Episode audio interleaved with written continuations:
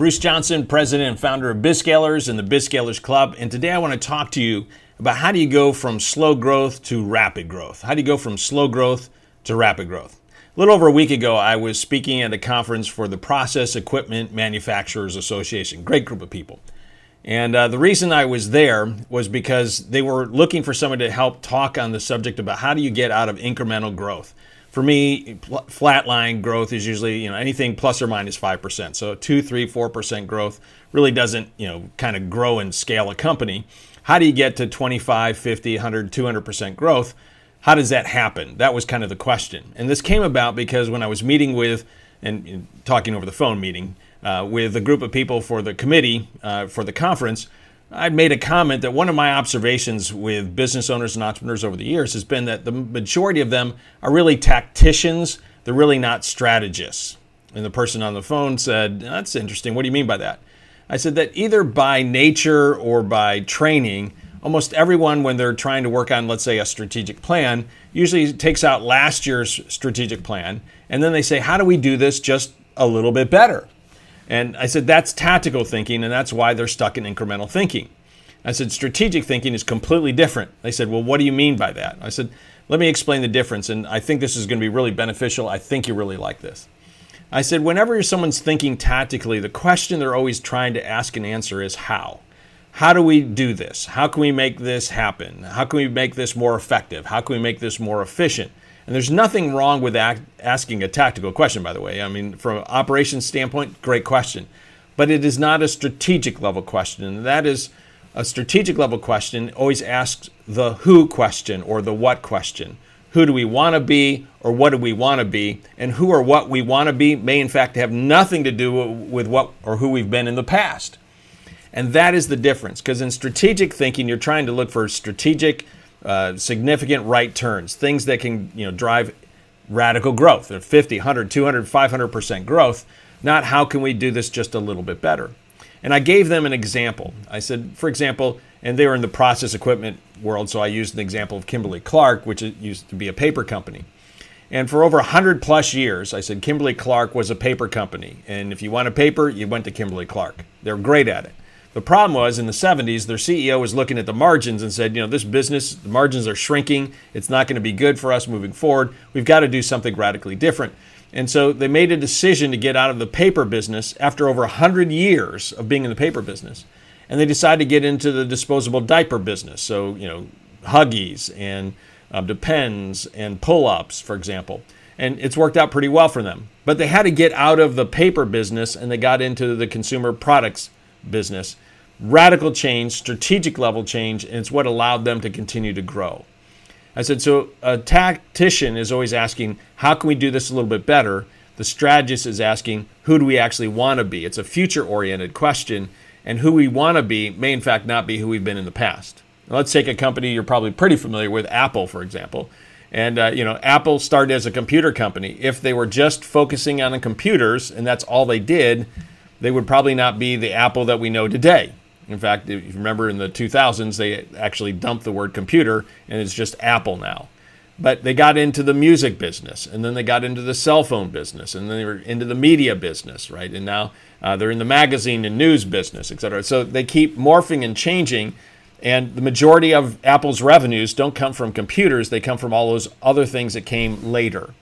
So if you want to drive significant growth, you have to get out of thinking like a tactician and you have to start learning to think like a strategist. And by the way, if you want to get a whole lot more detail on this, you should check out the BizScalers Club at scaling club dot com. Uh, we have entire courses about how to think like a strategist and how to develop strategy, et cetera. I think you'd really like that. So you've got to get out of the tactician world. You've got to get into the strategist world. And if you do that, you can start growing significantly. That's the good news. Now, if you're sitting there thinking, well, how do I go about doing that, right? They ask the tactical question. Let me just give you a couple ideas. Um, if you go to the BizScalers uh, site, just bizscalers dot com, and if you want to go forward slash free or just go to bizscalers dot com and just hit on the free button, you'll get a business free business model canvas there because your business model is usually where you're going to find some of these significant gains. And what I would do is I just download that sheet of paper and then start playing with it. Now, a business model has, from my perspective, nine key areas, right? You have to have customers because the who always determines everything that comes after it. You've got to find customers who have a problem. That problem needs a solution. That solution needs to be differentiated, so you have your competitive advantages. Then you need to move to your marketing channels, how you can get the message out. Then your sales process, get those leads converted over so people are actually giving you money. Then you've got to deliver those promises. Then you have to figure out your pricing model, and then finally your profit model. So those are nine key areas of, of business model canvas. Uh, your business model is how you make money. So if you want to grow rapidly, you're going to have to make some changes. And there are lots of places you can make changes. For example, you're right, um, we'd have Redbox took out Blockbuster by changing the delivery system, right? So you could play with that. But in general, the first three are usually where you can start playing and making the biggest gains. So I would start there, right? That's something you could begin doing this week. Look at the customer question. Are we going after the right who? For example, you might say, we need to go after an adjacent market, or maybe we need to go after an entirely new market, or maybe we've been local and we need to go to our state, or maybe we need to go regionally, or maybe we need to go across the country. Um, or maybe you just need to go upscale. For example, right now, let's say your average customer value is one thousand dollars. What if our average customer value was ten thousand dollars or one hundred thousand dollars or two hundred thousand dollars? Would that change things for our company? Probably. So maybe you need to mess with, how do we go after a different customer group? Could that radically change our company? Remember, who you've been in the past has nothing to say about who you need to be in the future. You can completely change your customer base. Uh, then the second group question would be then your problem. Are we going after the right problem? My observation for most businesses is that they're usually in the nice to have problem, and you need to move into the urgent problem. So is there, based on whatever customer group we're going after, is there a more urgent problem that we could try to solve? In most cases, the answer is going to be yes. Well, let's start solving that. That then is going to lead to a new solution. So maybe if you're using the same customer base, you're going after a different prod problem that is more urgent, and then you're going to have to create a better solution. So you look at the competitors in your market, say, what is everyone doing to solve this problem? How can we solve this in a unique way that isn't like what everyone else is doing?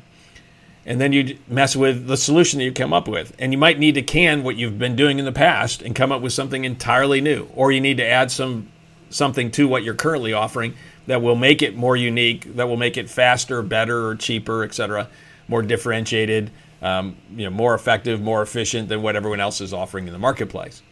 But if you start playing just with those three this week, you're going to start thinking more strategically. Forget who you've been in the past, based on who we want to be in the future. Do we need to adjust our customer base, the problem we're addressing, the solution that we're offering? And if you mess with those things, chances are you could probably drive some rapid growth uh, this coming year. So hopefully you found this beneficial. If you want to go deeper, don't forget, go to scaling club dot com. Um, if you enjoyed this, don't forget to hit the like button. If you're on another platform and you need to subscribe, hit the subscribe button, because my commitment to you each and every week, that is each and every week where I don't have laryngitis or the cold, you can still hear it in my voice.